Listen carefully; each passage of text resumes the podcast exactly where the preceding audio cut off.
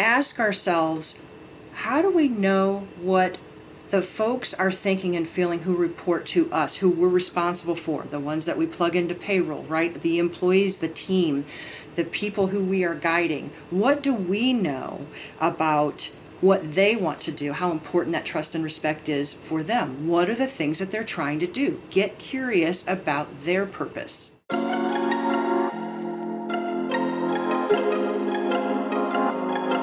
Hello, positive leaders. Thanks for joining us today. You are listening to the Positive Leadership Podcast with Andrea Crabtree and David Liss, a podcast for everything a veterinary manager needs to know to get the job done. We've been there and we know how hard it is and are here to help share our knowledge and expertise to elevate you. I'm Andrea Crabtree, co founder of Positive Leadership Podcast, owner of FurPause Consulting, a certified veterinary practice manager, and HR certified professional. And I'm David Liss, co founder of the Positive Leadership Podcast. I'm also a certified veterinary practice manager, hold an MBA, and I'm a registered veterinary technician. And this podcast is for you, the veterinary practice manager, supervisor, leader. We want to elevate you by equipping you with relevant content, material, guidelines, instruction, feedback, and pro tricks and tips. We will deliver real life experience along with our super smart guests that will get you through the obstacles that you're facing today, with some bloopers and blunders along the way to remind you that you're not alone.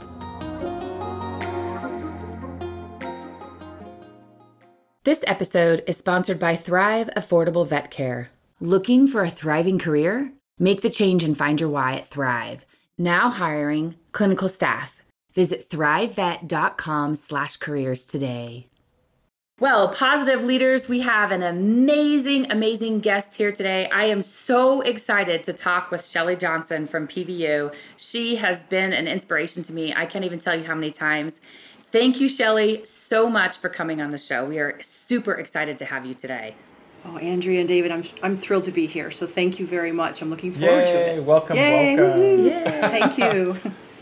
We have this tradition on the show that we don't like to read someone's bio. I feel like that's very stale and um, kind of last century. So we instead like to ask you about your journey to how you have become where you are today, sitting talking with us on this podcast. So can you give us your history and your bio and tell me about yourself? Sure, sure. You know, I'm a proud member of the Bohemian Professionals Group. Okay, so we're going to just put that right out there. We'll start right? with that. Yes, we'll start with that. And uh, as as you had mentioned, uh, where I'm at in my career is with um, Patterson Animal Health, with Patterson Veterinary University. Um, but how to get how did I get there? I'm not sure. I mean, there are, there are so many things that came into play and wonderful people along the way. Um, but this this idea that I had to somehow be involved with education in the veterinary profession at the practice manager level when I knew nothing about it years ago uh, was something that I had people who encouraged me along the way. You should do that. You should do that.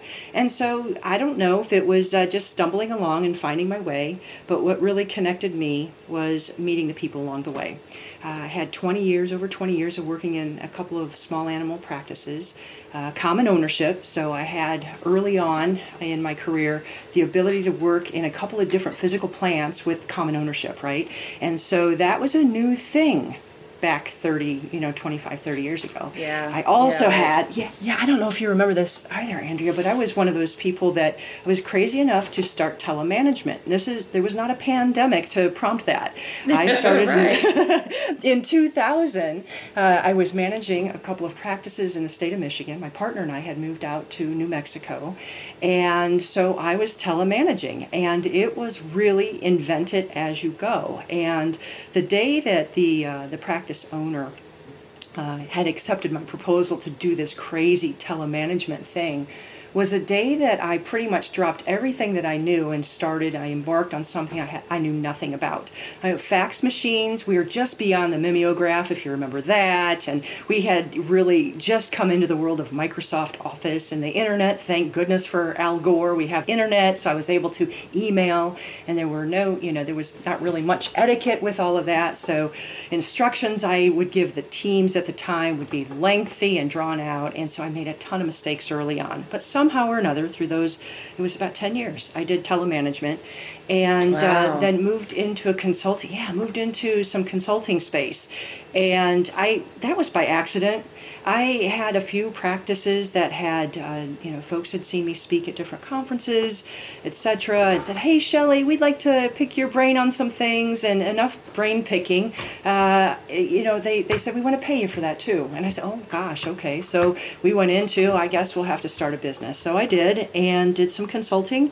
Really enjoyed that a lot. And what I found, you know, was that working with practices was typically solving problems day in and day out uh, for people. Yes. But really, Yeah. the biggest thing, yeah, was helping to people to believe in themselves you know building a belief system and how they could tackle these things. So we've got the tactics the operational pieces but really we need to be able to come together and um, you know figure out what's the best approach can we try something and uh, move forward. So i you know i think that i fell into a lot of this by by luck. I was inspired by a lot of great people i had studied and and learned from in terms of practice management and who were gracious in giving me their time through the way. But man, I, I, I really am just kind of this melting pot of information, I guess, and then fell absolutely head over heels in love with leadership. Um, you know, we've got so much uh, out there that we can learn from as far as leadership uh, in in the world. Um, but uh, I think about our impact in veterinary hospitals right now, and boy, I think people are just really craving it. So- Yeah, for sure. I agree with that. Your official title is Senior Manager of Training and Education for Patterson University. You have your CVPM and you also have an MSSL, which is a Master's of Science in Strategic Leadership.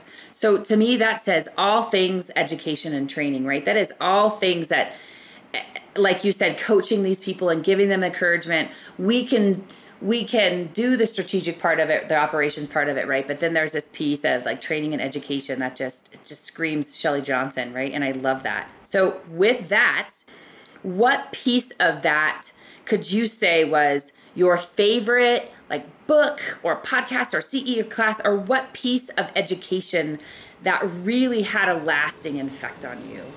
Okay, sure. That's a that's a great question, Andrea. And you know, you really you could be in for a little bit of trouble here because there are a lot of books out there. It's a big one, maybe two. yeah, right. So I will. What I will do is I will give you. How about my favorite three, and I will, I will kind of bump them all together. Good here. compromise. So, Okay. All right. So my most widely, I guess, widely appreciated book um, would be Emotional Intelligence by Daniel Goleman. And that really solved for me the curiosity about emotional intelligence. And then I think next I would take a more recent um, author, and that is Amy Edmondson with The Fearless Organization. And really, we've got some pieces of that psychological safety um, that get built in there that um, I think are so important for our culture. And then my next author, and you both are probably going to go, yes, and that's Brene Brown and Daring Greatly. Yes. Lot. yep, exactly. So we take the three of these people. If I could, if I could sit down, you know, there's there's always this question out there. If you could have three people, invite them to a you know conversation, who would they Right, be? yeah, I think it would actually be those three people. Well, then you two as well. But we'd take those three people and we'd start talking about what we can do if if we were to intersect their topics, and that's what really I think has captivated me um, to be some of my like ah, I don't know me to build out my mantras right um, would come from those three authors. That's awesome. So obviously, or I guess I shouldn't say obviously, but you know, it's not like you have a passion for leadership and education at all, right? I mean, that's just like a, no. a side gig you Right, do. no, no. Okay, yes, right. Um, Yeah. So it's it's I mean it, it like oozes out of uh, what you do, and I think probably to some extent who you are. So that passion for leadership and education, what what makes those areas so important to you? I mean, you have um, you know your title of uh, senior manager in training education or leadership and education. What what makes these areas something that you decided to basically invest your whole career in? uh, so again, just kind of the melting pot of circumstances. But when when you bring it in close that way, and we're thinking about the people that may have inspired some of that pathway for me, you know, it comes down to this, David. For me, it's really about connecting the hearts and minds with self and community. It's about that human potential and the human condition, really. And what is our effect in all of that? How can we become and help others become like more today than we were yesterday? And so I, I kind of live in that space. I see a, a, lot of people, you know, as an example, on the exterior, they are, um, maybe they don't have a lot of confidence, or maybe they're afraid to step into something. And I have learned that something pretty amazing can happen um, if we give that person five to 10 minutes of time to chat and just really listen, to converse with them and learn about what they're hoping to do. And leadership and education really, for me, can be quite formal. But in these five to 10 minute segments, these little conversations where we are really listening engaged with that other person, that's where the value truly is for them. But that's what really gets me going, right? And uh, leadership and education and training and these topics are really about, for me, like the inquiry, right? And listening and leaving someone with something to ponder, to think about, and, and really kind of imagine where they might be. Their discovery then becomes their own. And oh my gosh, that is so awesome to see. Because if you leave them with just some of those seeds, they will take those and carry those on. You think about your own circumstances and, and who has inspired you and how where you have found inspiration from. And it's not someone telling you something to do it's maybe some of those little one off conversations where you're going, I wonder what if. And so I like to leave people there with their own question, what if? Shelly, I love this and I want to dig into this because I feel like what I know of you has been before I really got to know you really well, it was like this Shelly Johnson that was at VHMA conference and she was the um the the career coach you could spend you know sign up for and have a, a career development conversation with or at the, the, vet partners meeting and you would talk about career development and and and have the, like i always just saw you in these areas where you were the coach in the career development session of some some way somehow. And i love that because what you're telling me is we just need to give somebody five minutes or even 10 to really listen and hear and dive into that and I feel like that partners with you being the coach in the career de- development and, and, and how we can further someone's career just by listening. So tell me what you do as a coach. What type of career development is out there for practice managers that may be listening to this show that will say, listen, I'm either at a dead end job or I want to take it to the next step or I want to change my current position. I want to make a difference. I, I want to do something, but just don't even know what to do or where to go, or even that they're having that burning sensation inside of them. They just know like they're just bursting but don't know what to do. Tell me about how we can make a difference there. Sure, sure. Great, great question. A lot of thoughts running through my mind on that. And, you know, first of all, you know, I'm invited to those rooms. I'm invited to participate in those panels and to be the so called, you know, SME in the room on this. And so, what that should tell us, it really informs us that there's a wider conversation going on there, on out there. There is within these associations, such as VHMA and through Vet Partners, uh, the, the curiosity about helping to build others. And I think that is really important to recognize here. Um, there are a lot of people, I'm definitely not alone when it comes to um, being a an SME that can listen and and help share wisdoms uh, from from experience. When we get into the coaching part of it, you know, the next point I want to make here is I am not a certified coach, and um, there are people that have who study this and have credentialing in this and and are are really well equipped professionals to be coaches. I'm in that space of I know enough about what we've seen in our profession and I know enough about my experience and quite a few others' experiences to say, hey, I've seen this happen before. How does that resonate with you? Right? So I can have mm-hmm. these conversations and navigate yeah. that way to start pulling some things out. But at the end of this conversation, it might be have you considered talking with a professional coach? Have you considered oh, yeah, this? Right. And so I'm kind of an intermediary, and so I didn't want there to be any confusion, right? But I think when we talk about people who feel that they are and I see this in the groups of people that come in, and I'm thinking of the VHMA um, panel discussions we've had on career conversations, right? And I'm thinking about those people who are saying, uh, "What's next? I want to get into speaking. I want to do this. What should I do? What should I charge? What should I?" It's like, what do you? What is it that you want to do? And so I think it is really an exercise of, and it's tough to say, but an exercise of patience. And it's hard to be patient when we're chomping at the bit and we want to go on to what might be our next thing. We don't know what door Yeah, to look right. through, right? It's like, ah, I don't know where to go. and so just go, just go like fools, right? And so we get going, and um, I and and I think you know this is some of what I take away from Brene Brown, right? Is you know let's be brave. Right? Let's step out Mm-hmm. Yes. into it, right? Yes. And, and we need to draw upon that and really kind of apply that in our own circumstance. And and so when I run into you know folks, and I'll get phone calls, and and this this happens actually quite a bit. People reach out and say, I, Shelly, I don't know what to do. I've got X, Y, and Z going on. Or, Andrea, I might be working with some of our sales team members and they'll call and say, Hey, I've got a customer who's having some struggles here. They are trying to navigate this particular circumstance. They don't know exactly what to do. Well, there might be a class for that, but really, Yeah. I'll tell you this, it comes down to conversation almost mm-hmm. 100% Yes, of the time. every It's between right. 90 and 100% of the time, right? Yeah, How right. are we?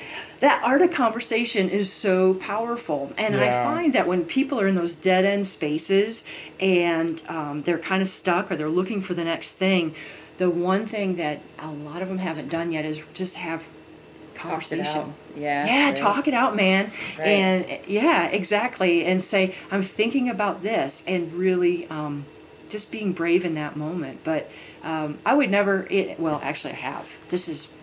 This is true. I mean, I've had, and probably a handful of times in my career, I've had people come to me and say, "I don't know what to do. X, Y, Z is happening. We'll go through this, you know, kind of Q and A and talk our way through this." And uh, and and I'll say, and I'm, I don't. I, you might have heard me in a room or two say, "Hey, you can't go back and tell your bosses you're quitting. Okay, you can't do Yeah, that." And say, "I listened to Shelly Johnson. and she Off said quit." But I have, and this is very confidential. Who I would have, you know, shared this with. But there have been probably a handful of folks. I'm like, you know what? This job just does not sound like it's your cup of tea. And you know, you are sounding like you're ready for your next your next adventure, Yeah. what you're going to do, and what's that going to look like for you. So I was leaving with a question about like, oh man, that situation really stinks that you're in right now. But yeah, it happens. Yeah, I, I have to say, Shelly, that you know through the VHMA, um, they have a wonderful network of colleagues. Right, we are not doing any of this alone, and I have built an amazing tribe. Shout out to the SoCal Vet Managers Network. We have a group of probably eight or ten of us besties that are all CVPM. Yep. We have this group chain that we all talk and and vent and and I have been able to I've had the luxury of saying I need to have a conversation with you. And I think that's so important. What you're saying is just listen to this, you know, kind of get it out or or put some thoughts into words, right? And and and maybe be brave and take action. And I have built my tribe that I've been able to do that. And I take advantage of that. So I would encourage listeners, like if you are not a VHMA member, look into it. If you do not have a local managers group, look into it. Mm-hmm. It is not necessarily appropriate for us to go home to our wives or husbands or spouses or partners or anybody and, and verbal vomit on them because that's not always the right person that needs to hear that, right? Get somebody who has walked in your shoes and been in that space with you that could potentially right guide you to a professional coach or help you put thoughts onto a paper that's been in in, in that same type of profession right that that you're in and the VHMA is absolutely a great place to do that because there is you know like I said we are not in this alone right Right. No, not at all. And I think you bring up a, a you know terrific points there, several of them. And it, it actually one of the things that you just mentioned here. I'm thinking about a book I'm reading right now. It's The Contrarian's Guide to Leadership, and it's written by Steve Sample and also uh, Warren Bennis is in this as well. And Warren Bennis is a, a- an amazing, amazing one of the forefathers of some excellent leadership topics. Um, but as I'm reading uh, The Contrarian's Guide to Leadership, I think it's around early in the book, about chapter two or three, I think. Uh, he's talking about artful listening.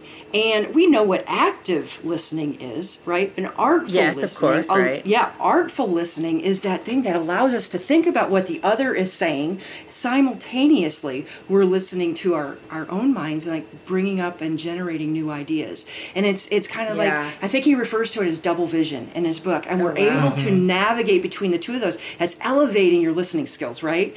And so, but also at around the same time in the book, he's talking about building your advisor group and the types of people that you have, your close advisors. And that's what you were just saying, right? You've got this network, yes, this tribe, absolutely. your posse. Yeah. You know, these people Yeah. who understand and they're within context. They understand the context. And that is so important. That's Yeah. another Right. feature. You know, we're mm-hmm. talking about leadership. You know, this is self leadership and, un, you know, really being able to understand context too.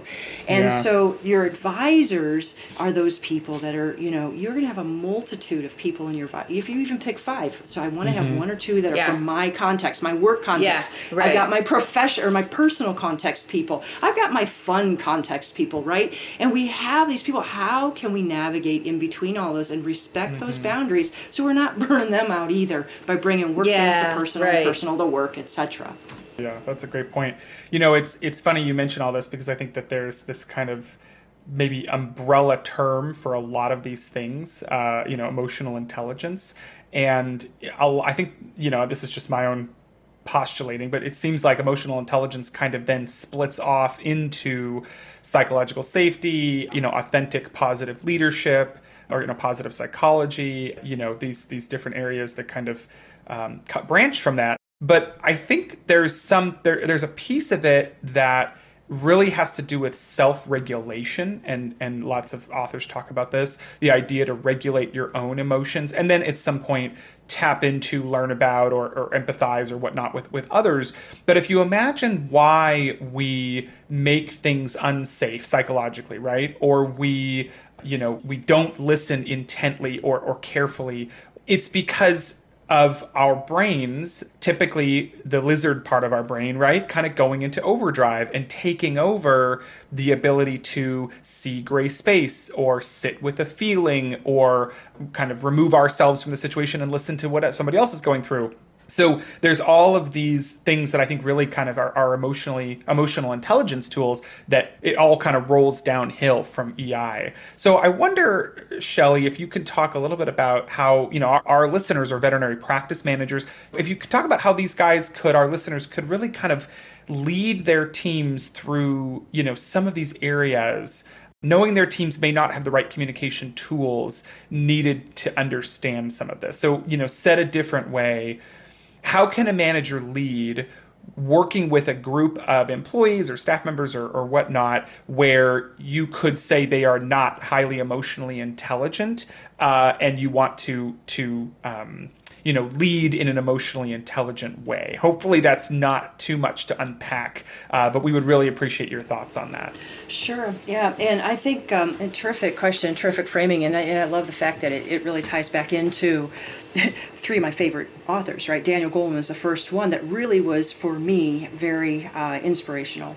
um, to my journey, and and with emotional intelligence. And I think you know you used a, a phrase that I'm still trying to I'm trying to understand uh, how well I really can uh, accept this terminology and highly emotional intelligence. So I don't know if it's there's a high intelligence or it's a high awareness of emotional intelligence, and that's what I wrestle with. Oh, and wow. um, I'm not saying yeah. I'm not yeah I'm not saying right or wrong. I'm just that's what I'm processing in you know in my experience, and so um, I, I I really particularly like that you brought all of this you know together in this this framing this type of question. So, I, without getting too schooly on this, and by the way, the MSSL is a Master's of Strategic Leadership, right?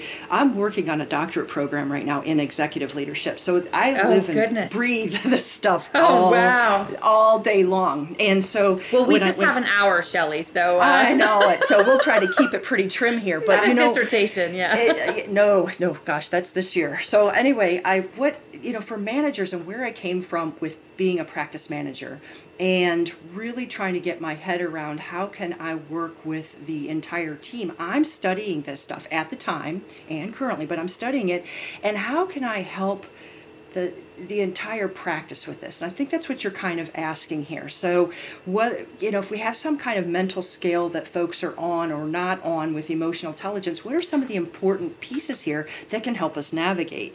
And so i, I really i think that what i want to point out is that ei emotional intelligence is really a framework which helps us to and it really enables us to better understand ourselves and how we interact with the world emotionally that is plain and simple. That is non scientific jargon. That is how do I understand my emotions and how do I understand what emotions are being portrayed at me, whether we're talking across the team and equally interested in across to our, our, our clients that come into the practice, right? It helps us really more to understand how others are processing their emotions as well.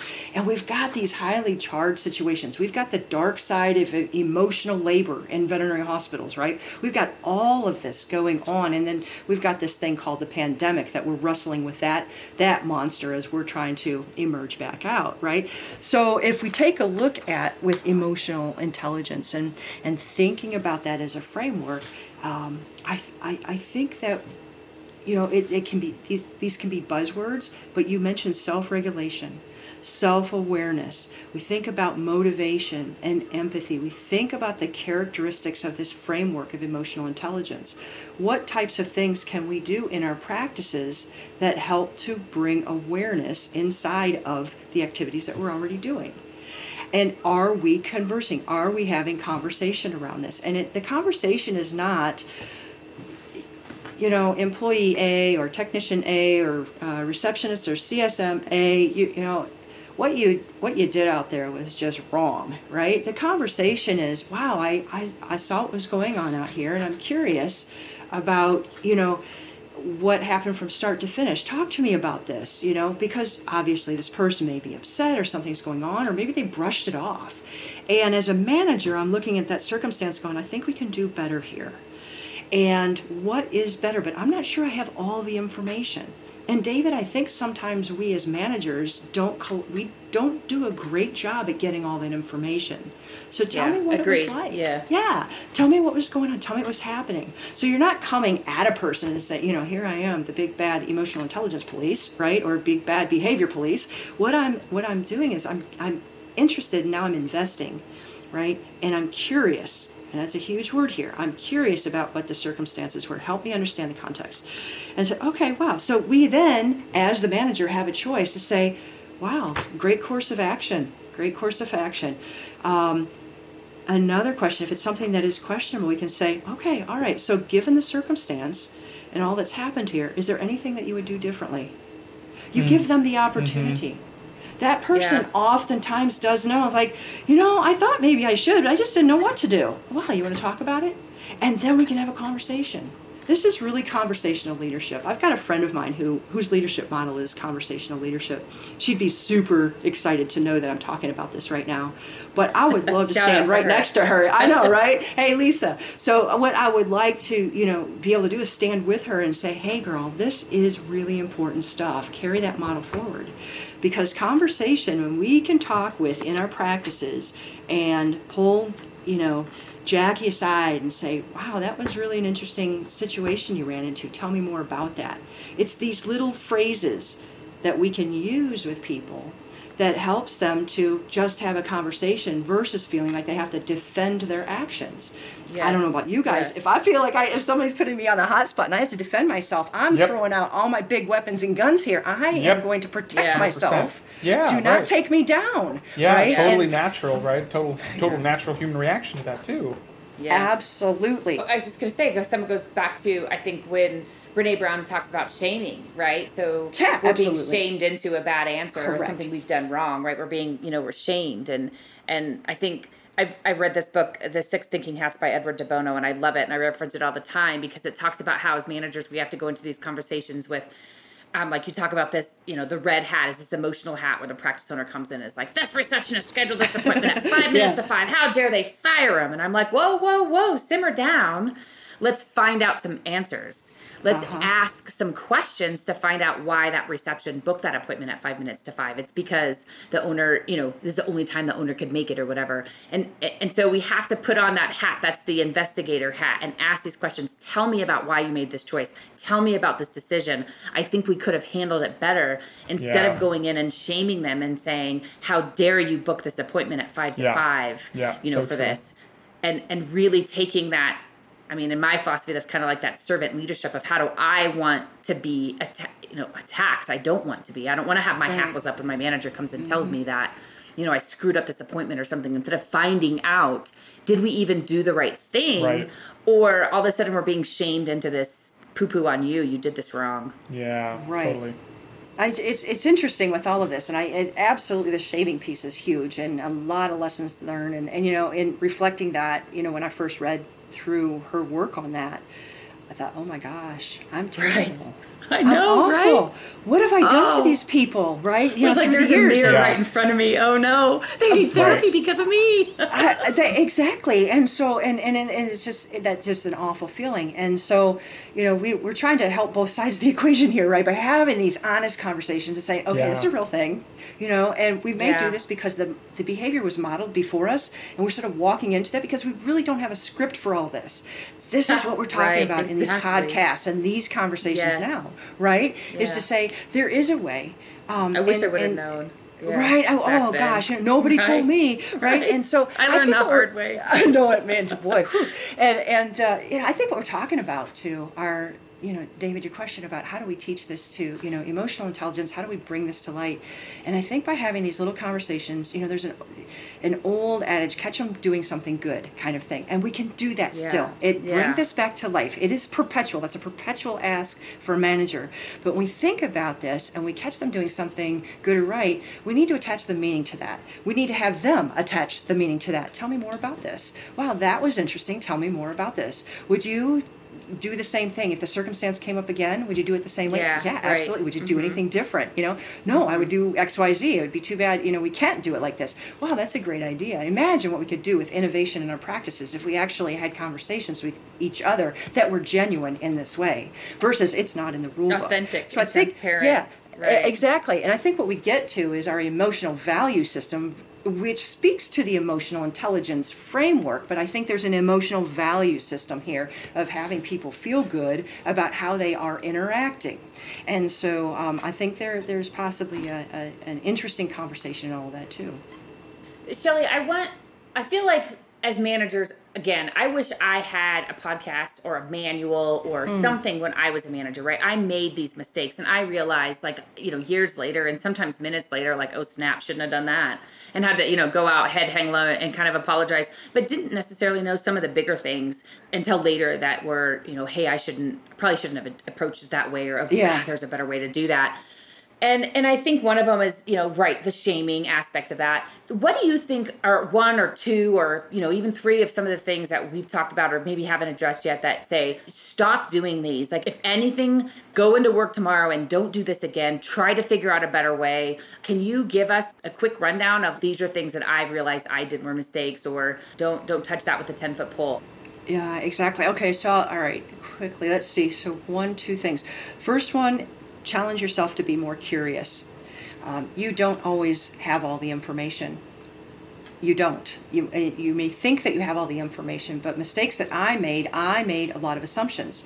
Um, I didn't at the time because the conversation wasn't built around having biases. Um, we're understanding more about our own biases, right? There's there's a lot of conversation about that right now. But challenge yourself to be more curious. And I think that it's, you know, as much as we work hard to create the trust and respect with our, our bosses, our veterinarian owners, right? We try to work really hard to make sure that we've got that trust and rapport built with them. Ask ourselves, how do we know what the folks are thinking and feeling who report to us, who we're responsible for, the ones that we plug into payroll, right? The employees, the team, the people who we are guiding. What do we know about what they want to do, how important that trust and respect is for them? What are the things that they're trying to do? Get curious about their purpose. Okay?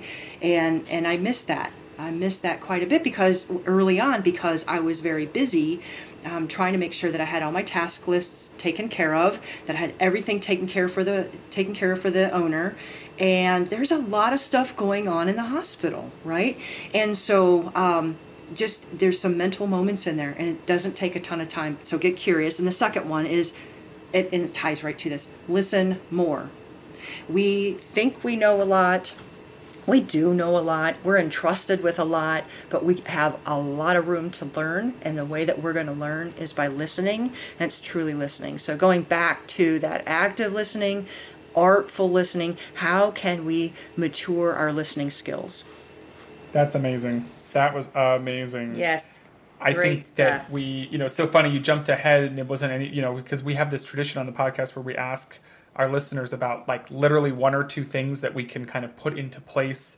You know, we record these on Fridays, so on Monday, and I think you just kind of wrapped up, you know, Nailed it. both, Yeah, right. Both the kind of what we're kind of missing and what we're uh, All right, what we're we done. should See you later. tackle. So. Uh, so yeah, exactly. Um, so as we kind of start to get into the kind of sunset of the podcast, we have a couple other things to go through. But the first one is uh, we actually like to ask our guests about a little bit of advice, and the way that we typically frame this is. You know, if you were to kind of give advice to your younger manager self and, you know, to give advice to you know maybe younger managers and obviously managers who've been through what you might be about to describe to us you know obviously can say oh yeah that's great advice. But we always just like to kind of frame it that way to say you know if you could give one piece of advice to our listeners and to think of you know something you might have wanted to tell yourself when you you know first entered the profession what would it be and why that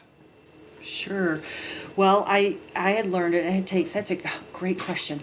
I had probably the first five years of managing, which I I still think I'm a slow learner. I mean, it took me this long to figure this out, but there isn't a problem, and there were plenty of problems, plenty of issues and circumstances that clients or team would bring. I mean, you talk about having a team of 20 people and three ladies come in on a Monday morning saying, We're expecting. It's like, wow. I mean, there's just stuff that gets thrown at you. Yes, Um, wow. There's a, a client that every, you know, every time something's going to go wrong, you're like, Oh, that's Mrs. Bojangles again. We know that it's Mrs. Bojangles because it's just that weird thing that happened. Another Right, th- weird right. thing, right? So, what I learned about five years in was if I really believe in our values and our vision at the practice, there isn't a problem that can't be solved by honing in on that. What are we trying to get to here? What is the chief objective here? And, you know, that is from a practice standpoint, right? So I am an agent, if you will, of the practice. As the manager, I'm that agent. And people are counting on me to solve problems. I've got 400 problems coming at me at one time. And I'm going to stick to my core, the center pole of really being grounded in what is our purpose, and that is to take care of clients and patients right in the best way possible yada yada. And i think this also i can take this into the same room where i am conducting interviews. And i would advance this 5 10 15 20 years later now 30 years later if i'm conducting interviews i think it is ultimately important pre just absolutely the pinnacle of importance here to remember the applications. And what I mean by that is whether the job application to the hospital or the application to the vet school or vet tech school or to your CVPM application, I'm going to tell you this each application asked why that person is applying. Okay? You guys are probably fans of Simon Sinek as well. Uh, Simon Sinek is a buzzword in and of himself, right? Right. Um, it's all why? about the why. hmm It's all about the why. I choose to think about why his talks inspire me, and it comes down to this. I've been fortunate enough to like be in this space, right, that intersects with everybody else's why. So, am I and are you, as a manager, are you doing everything that aligns with your values, beliefs, and helping them move their needle to get to their why? So, I'm aligning my personal values as well as the hospital values simultaneously. And I'm keeping centered to be able to solve problems, but also help people grow. So, it's about the application. Oh, fantastic. That's my I love it. That's Mic I drop right there. I just want to put in a quick splice here. Uh, Shelly, you mentioned Mm-hmm. uh, SME, and for those listeners who may not know what that Oh, term is, yeah. it's subject matter expert, right? I Oh, remember having yes. Oh. one of our other guests on, and they had said some term, and I'm like googling it on the side, like, what the hell does that Oh. mean? Right. so, for somebody who hasn't googled it yet, SME means subject matter expert. So there we go. Can we That talk was about it? CVP Can we talk about that? Yeah, I want to talk about this. Yeah, this is a, this is great. So I this dare is you.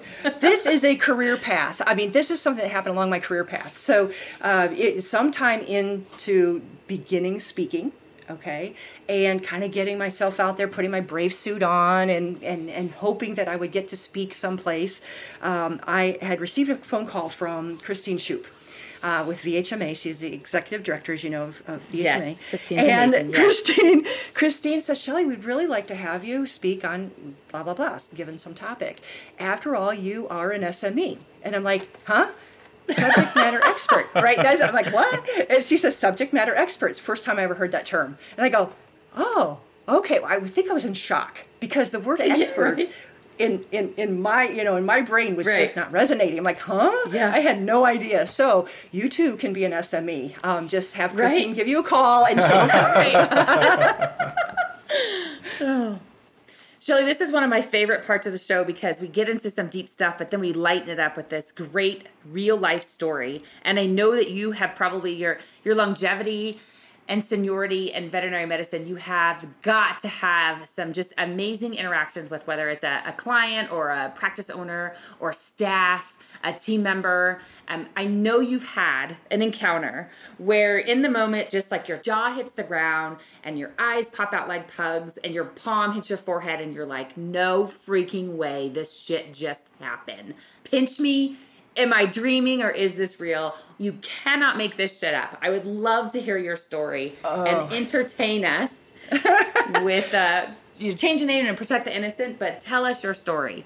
Oh my gosh. Oh, this is great. So, yeah, there are some that are, are probably good for prime time and some that are probably not. So, I'm really struggling here for the primary fact that, you know, what, what We want the ones uh, that girl, you're shying away from. That's exactly what it. we want on this show. I know, Yeah, it, right. I know it. I know it. So you know, but there is this confidentiality piece, right? And and that's something that's so embedded in the type of work that I do. You know, when we are coaching, Sure, we are yeah. that close to emotions, to people, etc.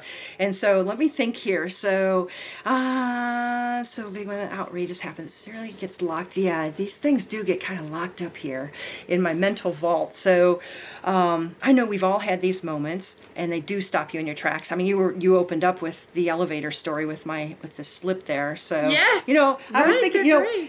When I was in practice, um, I was amazed at some of the foreign bodies. Okay, so let's go right into surgery, right? And um, so this was even as a manager, and then before that, when I was I was a veterinary assistant for a few years before managing.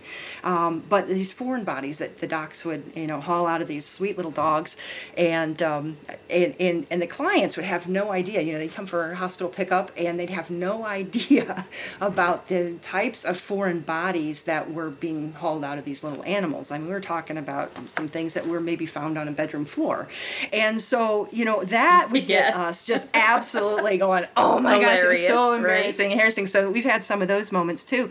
But I would also hear, let's see, I'm thinking about in, in one hospital I worked at, we used to board um, macaws and cockatoos, you know, very, very large birds, right? And, and, um, the phones would ring in the back of the hospital on about the third or the fourth ring. And these these birds, you guys know, they're really loud. And so about that third or fourth ring, you'd hear hello, and then you'd hear mm-hmm, mm-hmm, and then just a shitstorm of swear words coming out of the bird. No way. away, away. Oh, and you're going, oh no. And so, um, yep, so we would, you know, then embarrassingly, That when is the so owner would come in to pick them up, we're like, yeah, we know a little something about you. And we heard other things too. Yeah. And then a- another client experience, customer, I guess a client experience would be, um, oh, I remember this was a, this was interesting. There was a snake owner. Okay. We, we saw all sorts of animals in, in this one hospital. And um, there was a snake owner who was convinced that keeping the snake warm upon arrival to the clinic, okay? Get this. So you want to keep them warm, you don't want them to get too cold, was only going to be achieved by placing the snake underneath her clothing, okay? That was always a Oh, show goodness. to have her then pull the snake out. Oh my. Oh, Oh wow. yes, yeah, Oh, yeah. Those were jaw-dropping moments in the practice. But um, yeah, there's there there have been some very interesting times um, in in a number of different arenas. Those are the top three, probably top three of my favorites. But I have had client interactions that I definitely, um, I probably need a little more time to think about, and, and uh, a glass of wine might prompt. Yeah, right, But, there uh, Oh, sure, sure. right. That's yep. great. Hey, Andrea here. Have you seen our social media pages? Be sure to follow us on Facebook and Instagram. You can also find us on our website, www.pawsitiveleaders.com. And if you like what you see there, be sure to give Rhonda and Linda a shout out over at Dog Days Consulting. They do all of our social media management. They even built our website. Those ladies can work some creative magic for your business and your brand. Check them out on Facebook at Dog Days Consulting or visit their website at www.dogdaysconsulting.com. So, Shelly, tell me about your most epic failure that has left a lasting impact. You know, I was once told uh, by an employee that I was not approachable. And for me, that was crushing. And I knew she was speaking for the collective group. Uh, my epic failure or failures here were related to not communicating, not being available the way people needed me to be. And the lasting impact was really that I had to grow up and learn more about myself and about the world. And tell me about your proudest moment. You know, one of my first consults, if not my first consult, revealed to me um, it was a practice manager that she was uh, embarrassed to tell her boss that she had um, lied on her application. And she'd been with the practice for, at that time, probably 13 or 14 years. And for the record, she did not lie on her application. What she'd done, she'd completed the education question on the on the application form in such a way that it was not obvious that she had not completed high school, right? So she told me this on day one. And so I sat there after I listened to her for about two seconds. And oh gosh, how am I going to process this, right?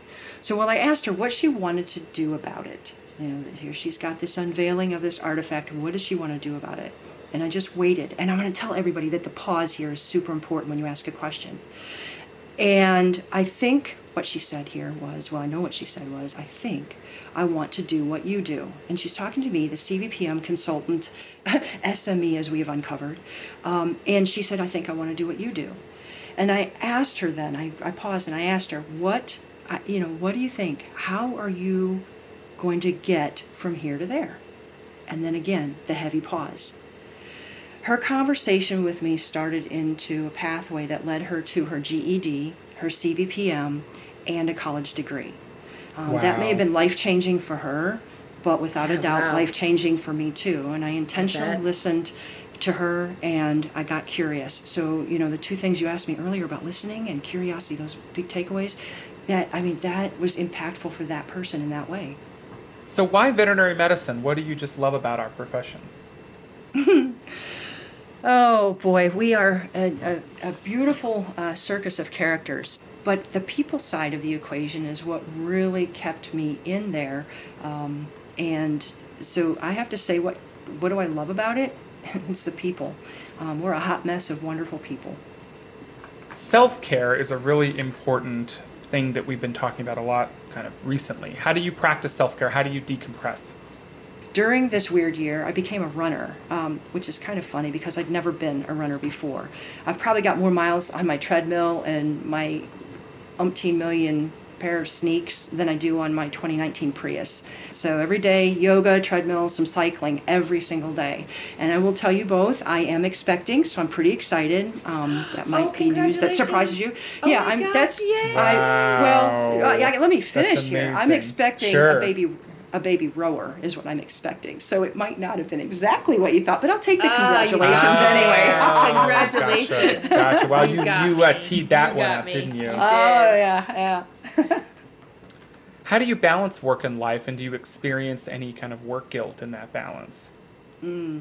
Yes, I do. Um, work guilt is is really um, a real thing, and um, I have a really a never-ending list of really important items um, to take care of every day, just like everybody else. Right? We have to prioritize and reprioritize. Um, sometimes the things that happen that have to be prioritized are out of my control. I work for a larger organization, and so we're going to have things that come at us um, a little bit differently and from a wider scope. And so prioritizing is, is a never ending skill set. Um, and so balancing amongst the multiple priorities that way is a real trick. What keeps you up at night? Um, things that you stress out over, things that cause you anxiety in your position or life or, or business? Um, there's not a lot that really keeps me up at night other than papers that I'm writing, and that hits, you know, goes pack, past my, my bedtime, so to speak. But I will tell you this a little secret that I, I'll share with you. I set sleep goals, and my sleep goals, I'm only disappointed in myself if I don't hit my sleep goals. My sleep goals take into consideration all of the work that I have to do. And when it's time for me to wind down at the end of the night, I get an alarm on my device, you know, on my mobile, my, my I watch or whatever, and it says, "Hey, bedtime's approaching." I need those reminders, and when I see that, it it gives me permission to go ahead and slow everything down. So the things that bother me that might keep me up, um, that used to keep me up. I've prioritized in a way now that I don't let them bother me so much because tomorrow is yet another day. So I think the sleep goals help to motivate me so that I am not perplexed when I'm, you know, laying my head down at night. And what gets you up and out of bed in the morning? What excites you to start your day? Well, I'm a morning person, and um, I drive others in the household nuts because I'm happy, happy, happy. And uh, unless there's a hairball or something on the floor, you know, it's like, hey, I'm hitting the coffee. I've got a new research article that's come in overnight. The horses need me, so I hear they're nickering for food, and um, I know that treadmill's waiting for me. So I. Uh, you know i'm up and excited about my personal goals in the morning and i achieve all you know take care of all that stuff in the morning and i know that i'm going to hit the floor running with my team and the people i care about where we have set you know mutual goals and we're really invested in turning out something great for that particular day or week. So um, i take care of self first and i move right into uh, setting up for the day and i've got a great team to work with Awesome. Wow, Shelly, this was amazing. Thank you, Shelly. Thank you so much for coming on. Yes. It was great to converse a little with you. Oh, thanks Loved for it. having me, guys. It was fun. It was a fun journey. It really was. So thank you. Awesome. Yeah. You're welcome. Have a great weekend. All right, you guys too. Take care. For all the positive leaders listening out there, we hope you learned something to take back to your practice to put into use tomorrow. We want to hear from you, good, bad, and everything in between. So email us at pawsitiveleaders at gmail.com. That's positive with a P A W. Want to hear about a specific topic on the podcast? Email us. Want to have your You Can't Make This Shit Up story featured? Email us. You can listen to us on your favorite podcast app and subscribe to the Pawsitive Leadership Podcast. And be sure to rate us. Check out our website at www.pawsitiveleaders.com. That's positive with a P A W. And as always, catch us on all the socials. This is Andrea, And David, signing off until next time. Stay happy and sane. The Pawsitive Leadership Podcast is solely for informational purposes. The information, statements, comments, views, and opinions provided in this podcast are general in nature, and such information, statements, comments, views, and opinions, and the receipt of this podcast by any listener are not intended to be and should not be construed as the provision of any business advice. The information, statements, comments, views, and opinions expressed or provided in this podcast, including by speakers and guests, are those of Andrea Crabtree, David Liss, and their guests only, may not be current, and do not represent the statements, comments, views, and opinions of any other person or business entity. Andrea Crabtree, David Liss, and or the Pawsitive Leadership Podcast do not make any representation or warranty as to the accuracy or completeness of any of the information, statements, comments, views, or opinions contained in this podcast, and any liability, therefore, including in respect of direct, indirect, or consequential loss or damage of any kind whatsoever, is expressly disclaimed.